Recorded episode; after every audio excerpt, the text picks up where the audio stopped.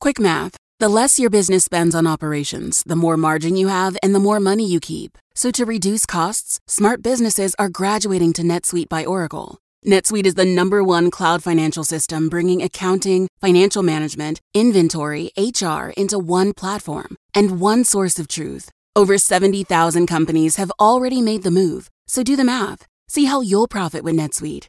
By popular demand, NetSuite has extended its one-of-a-kind flexible financing program for a few more weeks. Head to netsuite.com slash GPS.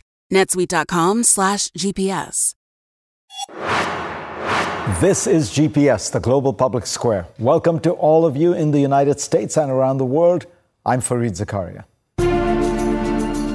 Today on the program, Election Day in America is almost upon us. We are going to bring it. At stake, control of Congress. It's a choice between two vastly different visions for America. Will the Democrats lose their slim majorities? I will talk to Bill Maher about what Tuesday's results will mean for the next two years. Then, the UN's annual climate conference began today in Egypt. A damning new report tells us the world won't come close to meeting its temperature target for the end of the century. But in all the gloom, there is some good news about climate action. I will talk to an expert. And left wing populism beat out right wing populism in Brazil last weekend.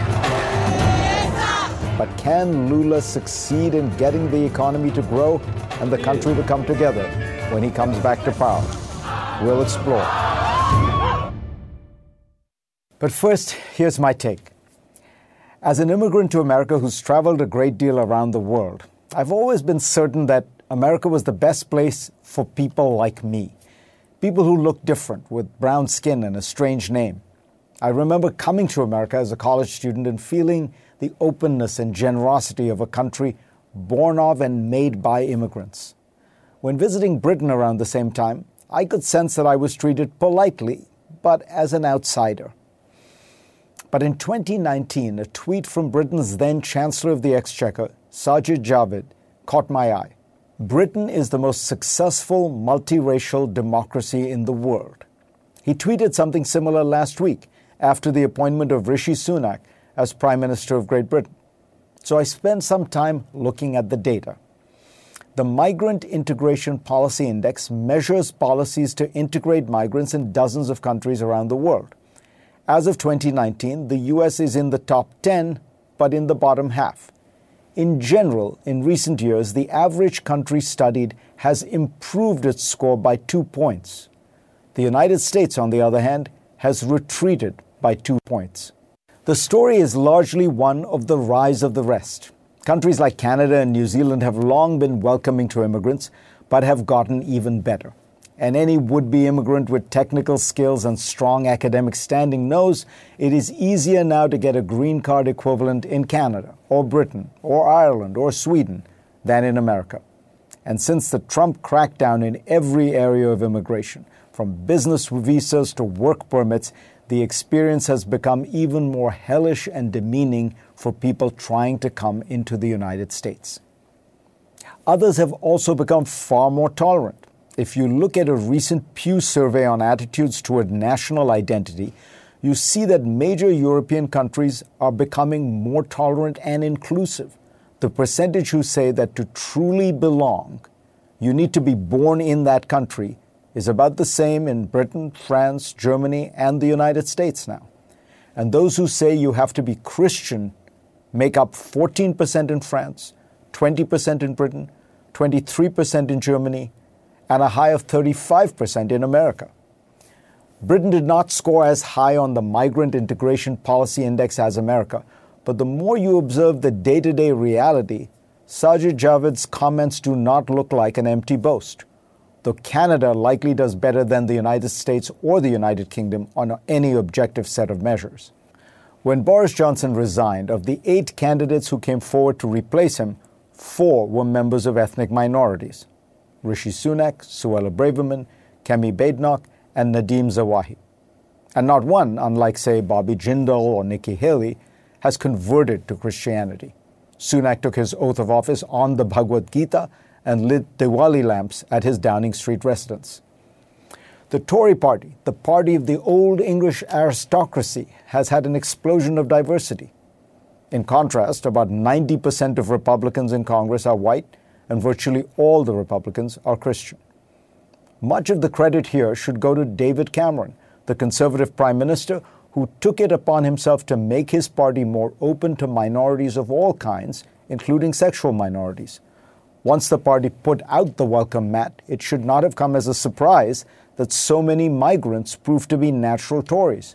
After all, the Indian community in Britain is socially conservative, often with an entrepreneurial streak, including an aversion to high taxes.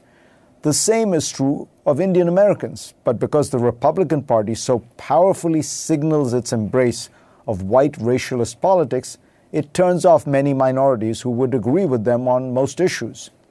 It's also worth noting that Britain does not have affirmative action policies, which might explain why there is less resentment toward minorities who have succeeded there. America has had distinct advantages compared to other countries that have allowed it to thrive an open market, business friendly policies. But many of these have been copied by other countries. I've always believed that being truly welcoming to immigrants was America's last and greatest competitive advantage. It does appear that now, even there, others are catching up or even beating the United States of America at a game that it invented. Go to cnn.com slash Fareed for a link to my Washington Post column this week. And let us get started.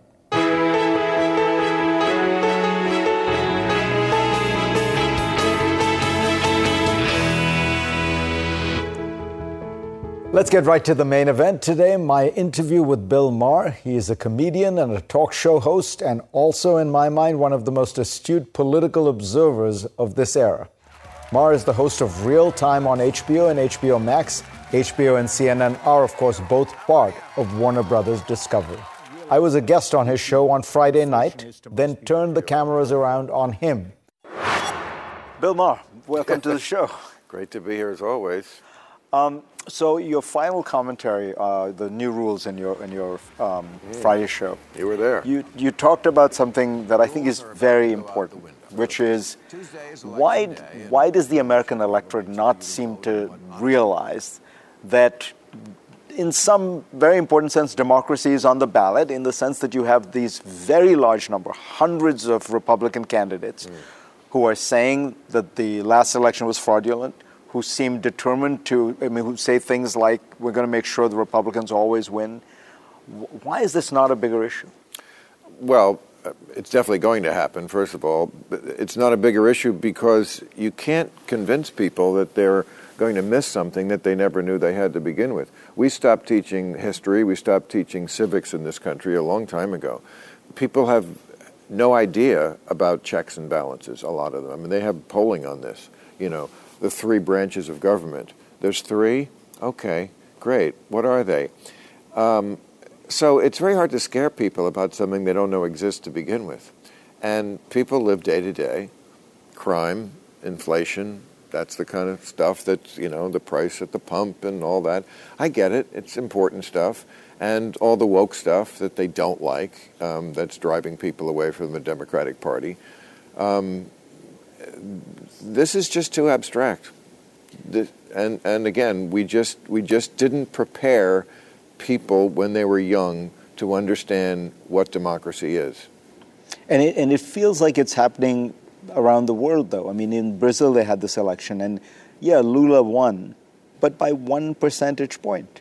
Or if you look here, I'm, I'm struck by how can it be that Herschel Walker is tied with with with uh, Warnock? I mean, well, we, I did a whole thing on that a couple of weeks ago. I think what it is is that the worse the candidate is on the Republican side, and he's, you know, in the same vein as Trump himself, who, you know, obviously, you know, stole from charities, had a fake university, made fun of the handicapped, had sex with porn stars, when his wife was nursing their child. I mean, just horrible things. And that guy in Alabama, Judge Roy Moore, who used to go to the mall and the kid.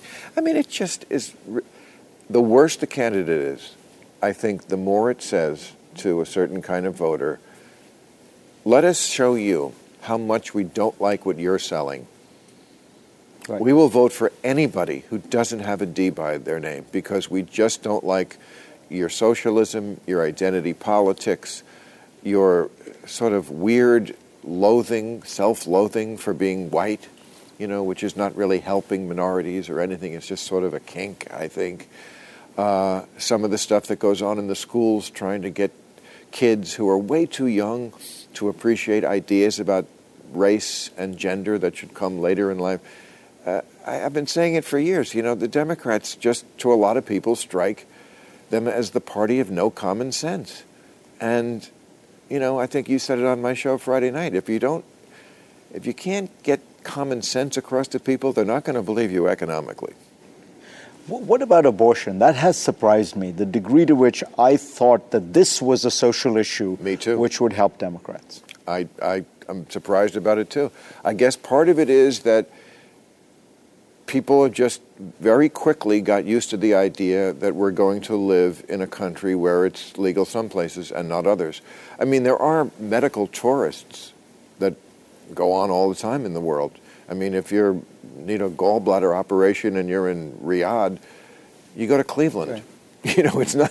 People go to Canada all the time. They go play. So I guess they just kind of absorb that very quickly. Like, oh, if I need an abortion, it is kind of a big operation. I'll go to California, and they just kind of took that in, uh, and these other issues went to the fore. And also, maybe they got it through their heads. You know, you can prevent pregnancy. you know, I mean, you look. I'm pro-choice, but you know, you can. And I guess they just figure they're going to be a little more safe or go out of state or something. That it's it was not a insuperable problem. It also seems like, you know, and we, we've known this. At the end of the day, with these social issues, it always nets out to the Republicans. In other words, the intensity of feeling seems to be greater on the pro life side. Yes, a lot of people are pro choice, but is it the single issue on which you will vote? Um, that it seems to motivate more people on the right than the It's left. interesting. They used to say that the electorate was really economically conservative and socially liberal. It might be the opposite. Yeah. Like Yeah. economically, they want the free money. Yeah. They want the handouts. They're actually economically quite liberal, as in give me Yeah. my goodies. And socially, a little more conservative. You're absolutely right. Because think about what has happened to the parties, right? The, the Republican Party has moved left on economics. They're doling out money. The days of balanced budgets are long gone. But the, and, the, and that's been fine and easy to do. The Democratic Party has more difficulty moving right on culture, getting to a centrist position, right? Right. They're, they're, they're pandering to their, uh, their liberal groups. Yes. Right? And that's, that's why the Republicans do a bit better, because they've been able to move very easily to where the, the Right. public I is. mean, Biden had the TikTokers into his office about a week ago as a kind of a hail mary, I guess, with this election because that you know generation doesn't vote very much, but you know if they do, they think they're going to vote Democratic, and he went all in on gender reconstructive surgery, which you know that generation thinks is kind of the civil rights movement of their time, but you know for the people who I've tried to convince that Biden is a centrist, I kind of get it when they see something like that and they say, What do you mean Biden's a centrist? Here he is going all in on this issue. He just completely sold out. And I say sold out because America is kind of an outlier on this issue now. I mean, the UK, Sweden, lots of countries are saying, of course, we're liberal places, just as I am, just as this country is. We believe trans is a real thing. We're not saying that. We're just saying, whoa, whoa, whoa. I think the UK put it in words and saying, some of this stuff is trendy. You know, teenagers can be trendy. It can't be that, I, I made this point, that you, you can't have it that like for some reason it's just so much more popular in liberal areas why would it be regional, regional if it's a biological issue just to stop and ask this question or questions like this without being called phobic and if he had just done a kind of a Sister Souljah thing there and said look i'm a liberal guy I believe trans is a real thing and people should have the full respect and dignity of anybody else in this country, but can we just pump the brakes a little on this issue? I think he would have done himself a lot of good, but it's just not in him. Do you think it's not in him or he's reading the electorate? Because the thing that strikes me strange about Joe Biden is you remember when Obama picks him, uh, Obama was picking him a little bit to balance the ticket to the right. In other words, Obama Of was course. seen as this, you know, Correct. this this black, maybe very liberal black, and liberal. period. But- That's and what it also was. people thought he was, you know, very liberal. And Obama, and, Not if and- they listened to him. But then Joe Biden was this traditional white. Now he's clearly on policies to the left of Obama. Yes, Right. because the party moved there. And he does not want to go against what he sees as the base. And, you know, I just think that's the Democrats are going to find out that that was not a great strategy. Next on GPS, What happens in 2024 is Trump is going to try the coup he tried in 2020, which was plainly an attempted coup. There's no other way to look at it. But this time he's going to have in place this army of deniers who will support him. And he is going to show up. I promise you. much more of my interview with Bill Maher after the break.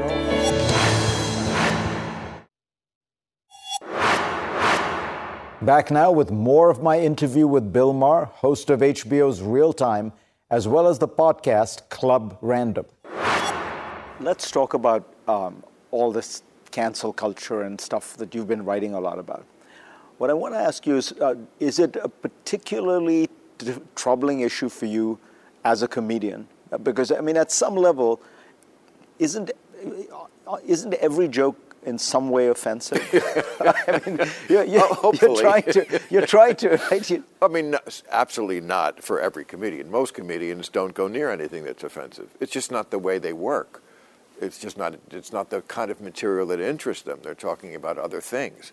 Um, me, yes, this is obviously uh, has always been an issue with me, and, uh, and it's. But it's not just people in show business, not just not just famous people anymore who worry about cancel culture. There are a lot of people I don't know, going through their high school yearbook, like, oh my God, did I wear a sombrero and at the prom or something? And I mean, lots of regular people have been canceled for things. You know, some guy says, um, I don't know, just, just something he thinks is innocuous. It's not, he doesn't know. He's saying, well, white lives matter too, and he doesn't quite understand. He's not of that generation. Why we want a particular focus because black lives have always been more at peril. There's a reason why that was a, a- a saying and became an organization, and he gets canceled, and nobody just sat him down and said, "Hey, hey, this, this, this," and he might have went, "Oh, okay, I get it." No, you're just gone. That's what people are just very tired of walking on eggshells in this country. That is something the Democrats are also fighting in this election. People don't like it. And, uh, you know, this is also part of why Elon Musk taking over Twitter is just such a, an enormous controversy with so many people. And 99% of Twitter employees voted Democratic. Even if you're a Democrat, you shouldn't think that's a good thing. To have a major, what really is a news organization, because people get their news from it, but from some place where the entire organization thinks one way, that's the very definition of groupthink. Part of the problem is we're sorting ourselves into these two tribes, and it feels like Yes. college education and urban rural are the two big dividers. Right? Maybe religion would be the third. So you get these urban, college educated, secular people on one side, and you get rural, more religious, less, ed- less college education. And there's just so much tribal suspicion, hostility, loyal, you know. It feels as if it's not really about issues anymore.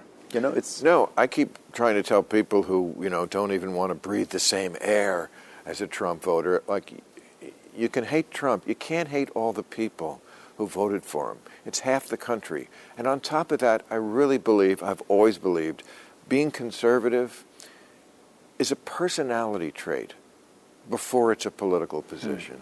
It's just something that's very innate. You know, think of some uncle you had. He was a great guy, you loved him, but he was just a conservative. It was just in his blood. Like some people are neat, and some people are messy, and some people are adventurous, and some people are cautious. It's just a personality, and then the politics comes in later. Now, some of it has to do with religion and where you live and the way you were brought up and stuff like that. But I mean, there are just people who are going to be conservative, and you're going to have to live with them. You can't own them or destroy them. They're not going to self deport, and they're about to take over the government. So and they're not going to give it back. So what is going to happen if, if let's assume both houses go go Republican, where there's, there's a Well, fair this chance? is what I was saying at the end of my show Friday. I felt the audience was stunned, as they should be. Um, but they shouldn't be because it's been going on for a long time, and I've been saying it for a long time. Yes, I mean, uh, unless there's a, a, a, oddity with the polling, uh, it's going to be a, very good day for the Republicans. Um, as we both have mentioned, um, the majority of Republicans running for Congress, for, for Senate, for House, and for state, state houses. Yeah. The people who are going to decide who is the president in 2024 are election deniers. They don't believe in this crazy idea that the guy with the most votes wins. So what happens in 2024 is Trump is going to try the coup he tried in 2020, which was plainly an attempted coup. There's no other way to look at it. But this time he's going to have in place this army of deniers who will support him. And he is going to show up. I promise you. I will bet every money, bit of money I have, he will show up on inauguration day on 2025, whether he's the winner or not. And then we'll see what happens. And then we'll see how much we look like other countries that we thought, oh, that could never happen to us. Yeah, it could. And, yeah, it could. And he may have thousands of people with arms. As he did uh, January 6th. You think they're going to stay home now that this has happened again and they have all these people in place that are on their side? oh no, my friend. It's going to be very interesting. On that cheery note, Bill yeah, Maher. Yeah. I wish I had better news to report, but you asked me. Thank you for doing this. All right, my pleasure, always. Thanks again to Bill Maher. If you want to see him live, he'll be at the Hulu Theater at Madison Square Garden on November 12th. Next on GPS, climate change is back atop the headlines thanks to the UN's annual climate conference, which started today in Egypt, and a damning report about how much the planet is likely to warm.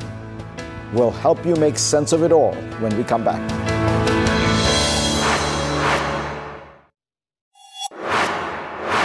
A new report from the UN says temperatures will likely rise by 2.8 degrees Celsius or 5 degrees Fahrenheit by the end of the century if current policies don't change.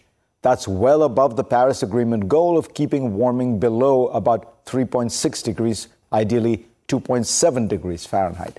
The report came ahead of the UN climate conference called COP27, which began today in Egypt. Joining me to talk about all of this with some surprising good news is Katharine Hayhoe. She is a climate scientist at Texas Tech University and author of Saving Us A Climate Scientist's Case for Hope and Healing in a Divided World. Catherine, thank you so much for joining us. And I want to start with it is a sort of good news, which is the context of all this that you're often uh, so good at reminding us of. So, where were we 20 years ago when people began to think seriously about climate change? What were the predictions then? 20 years ago, we were on a path to at least a 4 degrees Celsius warmer world by the end of the century. And the consequences of that much warming that fast are almost unimaginable, both for human civilization as well as many of the other living things that share this planet with us. It was estimated that 30% of the world's species would go extinct, and we would not be able to function our water, our food, our agriculture, our infrastructure systems with that much change in many places around the world. So today we are still heading for 2.8. And that is still too high, but it is a lot less than we were heading for 20 years ago. And what have been the major contributors to um, to this to this decline from where the projection was? People, we, we have begun a transition to gre- to greener energy, right? It has begun as of this year, there are more people around the world working in the clean energy sector than in the fossil fuel sector. We already see transitions in places like the state of Texas, where I live, where over a third of our electricity so far this year has been coming from clean energy. But there's no one thing that's done it. Rather, every country is doing something different. So, Norway leads the world in electric vehicle adoption, and they have a target of cutting their emissions 55%. The EU has a Repower EU plan where they're increasing the share of renewables in their power grid. Um, Chile just passed an energy efficiency law. Canada has a price on carbon. The United States, of course, now has the Inflation Reduction Act. So there are many different actions happening all around the world, but all of these add up now to a 2.8 degree warmer world by end of century rather than above 4. One of the things you have uh, often pointed out is it's not just that we need to do more to reduce emissions. We're also going to have to take out carbon dioxide from the atmosphere because there's already so much up there. There's already so many greenhouse gases up there that in a sense that that is baked into the system unless we take it out. So how does one take it out other than planting trees and are we making any progress? Mhm. Well, that's exactly what we have to do. The metaphor I use is a swimming pool. If you think of the atmosphere as a swimming pool, we have natural levels of carbon in the atmosphere that keep us just the perfect temperature for life. But at the beginning of the Industrial Re- Revolution, we stuck a giant hose into the swimming pool, and that level of water has been going up faster and faster every year. So we have to turn off the hose, but our swimming pool also has a drain. And that drain is nature based climate solutions. If we can invest in nature to take that carbon out of the atmosphere where we have too much of it and put it back in soils and ecosystems where we want it, that is a massive climate solution that the Nature Conservancy, who I serve as chief scientist, has calculated could take up up to 37% of our carbon emissions through putting them back in nature. And of course, it includes tree planting, but it includes a lot more than that restoring and protecting degraded ecosystems, restoring and protecting coastlands, coastal wetlands, peatlands, and grasslands, and more. And then I love the smart agricultural solutions like cover crops and regenerative agriculture, where you put that carbon back in the soil where it helps to grow more food rather, again, than the atmosphere where we have too much of it. One of the things uh, you talked about was climate inequality, and it feels like that's one of the reasons this meeting is being held in Egypt on the African continent, right? It absolutely is. When we look at which countries are responsible for all of the heat trapping gases or most of the heat trapping gases that are causing this problem, and we look at the countries that are most vulnerable to the impacts, it's almost completely the opposite. The 50% poorest people in the world, according to an Oxfam study, have produced 7% of the heat trapping gas emissions that are causing climate to change. Yet, when you look at a list of which countries are most exposed to the stronger storms, the more intense droughts, the stronger heat waves, and floods that are happening as a result of climate change, right at the top of that list are countries like Malawi, Mozambique, Bangladesh, Pakistan. Not the countries like the United States, Canada, the EU, the UK, and others who have done the most to contribute to the problem historically. Boy, words of wisdom. Katharine Hayhoe, always a pleasure to have you on. Likewise, thank you. Next on GPS, the Brazilian politician known as Lula went from blue collar work to the presidency to prison. And now he is headed back to the presidency. What will he do with Latin America's largest economy this time? That story in a moment.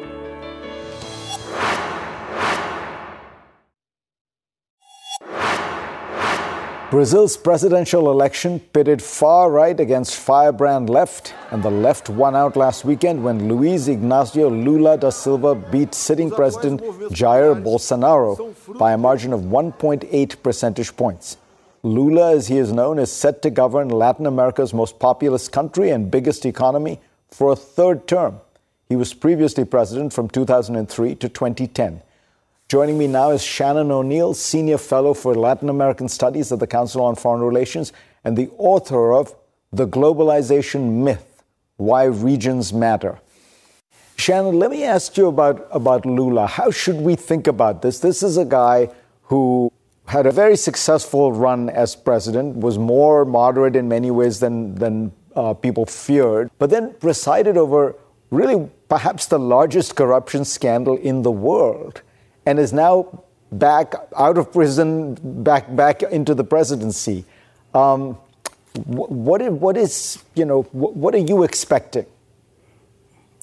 Well, I expect a Lula 3.0, since this will be his third term, to be economically pragmatic, in part because of his inclinations, in part because of the team he seems to be assembling around him is fairly centrist, and also because of the politics and economic constraints he's going to face in Brazil.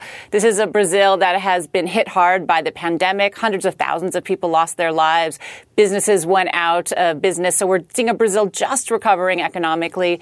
And what we also saw in this election is that the conservative side of the political spectrum won many of the seats in the Congress. So he's going to be working with a more conservative Congress than he did the last time around. So overall, I think on the economic side, we're going to see a fairly pragmatic and centrist Lula administration. And what about the, the, the, society and polarization? Because in some ways, Bolsonaro managed to, to take advantage of you know, things that had been growing in Brazil, the evangelical movement, a growing kind of social conservatism, a kind of backlash against excessive social liberalism, maybe. Um, is the society very divided? And is there anything Lula can do that will kind of bring it back together? We have seen it be very divided. In the last couple of weeks of the campaign were some of the ugliest, uh, not just in Brazil, but I would say around the world, with accusations flying of pedophilia, even cannibalism. Um, and Lula actually, in his concession or in his acceptance speech, said, you know, I am going to be, let's bring Brazil together. There are not two Brazils. There are two Brazils, unfortunately. But he is already trying to find that center on the social sides of things. And I do think we are going to see that in his cabinet, in the kinds of policies he puts forward. It's going to be more incremental. And we're going to see him try to reform this center. But that polarization is still there. In fact, we've seen it this last week in Brazil with truckers and others blocking the roads and many protests appearing. So it will be a huge challenge for his administration. One of the big differences that people are expecting is that Bolsonaro was, uh, frankly, seemed totally unconcerned about, about climate change, uh, was v- more than happy to continue deforesting the Amazon, all that kind of thing. And Lula has criticized that and promised to change. But there is a fundamental problem, isn't there? Brazil is a huge agricultural exporter. A lot of that a lot of the, the kind of uh, uh, policies that, may, that have made it hard to achieve climate goals are stuff that helps Brazil's economy. I think this is actually one of the biggest changes we're going to see between the Bolsonaro and the Lula regime. It's a sea change on environmental policy, on climate change, on deforestation. And yes, Brazil depends on these exports, but Brazil was becoming an international pariah on these issues. Many investors had pulled out because of the deforestation, European investors and others with ESG goals. We'd seen companies who would no longer source from Brazil because they were worried the beef they were buying or the leather came from deforested places. So Lula has a chance actually to bring bring back the international community, to bring back billions of international dollars who are going to go to green transition investments or to buying many of these agricultural products that we're shying away. So I think this could be a good thing for Brazil and for those farmers and ranchers uh, in ways that they haven't quite accepted yet. Lula represents, in a way, the final uh, movement of a really powerful left wing swing that has taken place in Latin America, where almost every election that has taken place in the last few years the governments have moved left. Does he have the opportunity here to demonstrate that you don't have to go from kind of crazy right wing populism to crazy left wing populism, that there is a way for a left of center government to cohere and to, and to run the economy well? Will people in without other countries in Latin America view Lula and Brazil as a kind of an important role model? Lula's administration is going to be a bellwether for this. And Lula is a democratic left, small d Democrat, in that he believes in democracy. In fact, he ran on keeping democracy in Brazil. He has uh, fellow travelers in that throughout South America and other parts of, of Latin America. We see lots of lefts in Latin America. We see a democratic, progressive left. We see a more authoritarian left. Uh, we see some dictatorships who pretend that they're left. Uh, but Lula really could take the mantle here. And so while he will change Brazil's view on on the broader international stage in the spaces of climate change and the like, he also has an opportunity here to bring the region together, to lead with other like-minded progressive leftist leaders who believe in democracy and try to do exactly what you said, to deliver goods, to deliver services, to make democracy work for the average Latin American in these countries. So it is an opportunity. If he's unable to deliver it, then I would expect more fringe populist leaders, whether from the right or the left. But he looks to, at least at the beginning, doing and the things he's saying and the people he looks to be appointing, he looks to try to go down this middle road in ways that would be helpful for Brazil and helpful for democracy throughout Latin America. So maybe the center will hold, at least in Latin America, if not in, uh, in, in America itself. Shannon O'Neil, pleasure. My pleasure. Next on GPS, Bibi Netanyahu is expected to return to power as Israel's prime minister. But major questions are being raised about his coalition partners. I asked him about just those concerns, and we'll have those answers back in a moment.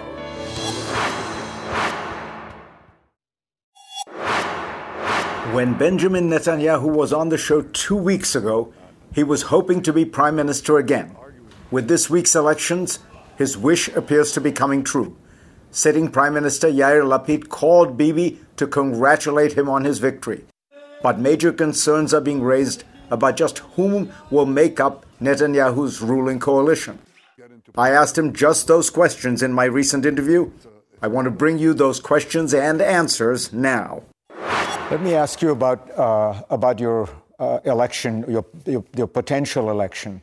Um, there are reports that you would uh, align yourself with a couple of members of parliament, potentially members of the Knesset, who are very right wing religious nationalists, uh, one of whom comes out of the party of Meir Kahane, who that group had something to do with the assassination of Yitzhak Rabin was banned in the Knesset itself, was on a terrorist list for the United States.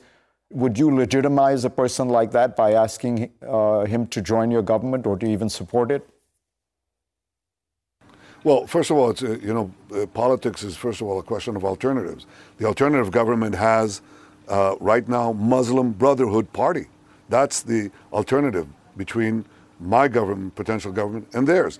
They have the Muslim Brotherhood Party, which supports uh, terrorists openly, which also calls for the destruction of Israel. It's amazing that what no labor government, no left government in Israel would do, the current government has done. But but does that justify? Would that justify your including somebody who's been regarded as a terrorist by the get, by the U.S. government? I'll get to that. I'll get to that. No, I'll get to that. I, I would support anyone who's banded a terrorist, and that's not what is at stake. But the people that I'm talking about, uh, I decide the policy. I have 30 some seats. They have much less than that. And ultimately, I've had such partners in the past, and they didn't change an iota of my policies. I decide the policy with my party, which is the largest party by far in the country. And we're a, a center right party uh, and a responsible party. Uh, but we are, we are not going to adopt norms that, uh, for the government that we don't agree with. And some of these things I don't agree with, so they won't happen. You talk in your book about the charges, uh, uh, you know, being being levied against you, the, the, the the court cases and such. And the leader of religious Zionism, one of these right-wing parties, has come out with a proposed legal reforms, which do seem like they would undercut judicial independence in in Israel. Do you support those, uh, given that they it does seem like it is in some way in some way you have a stake in this? No, I, you know, first of all, I wouldn't do anything that affects me. I, I think my trial is unraveling as it is.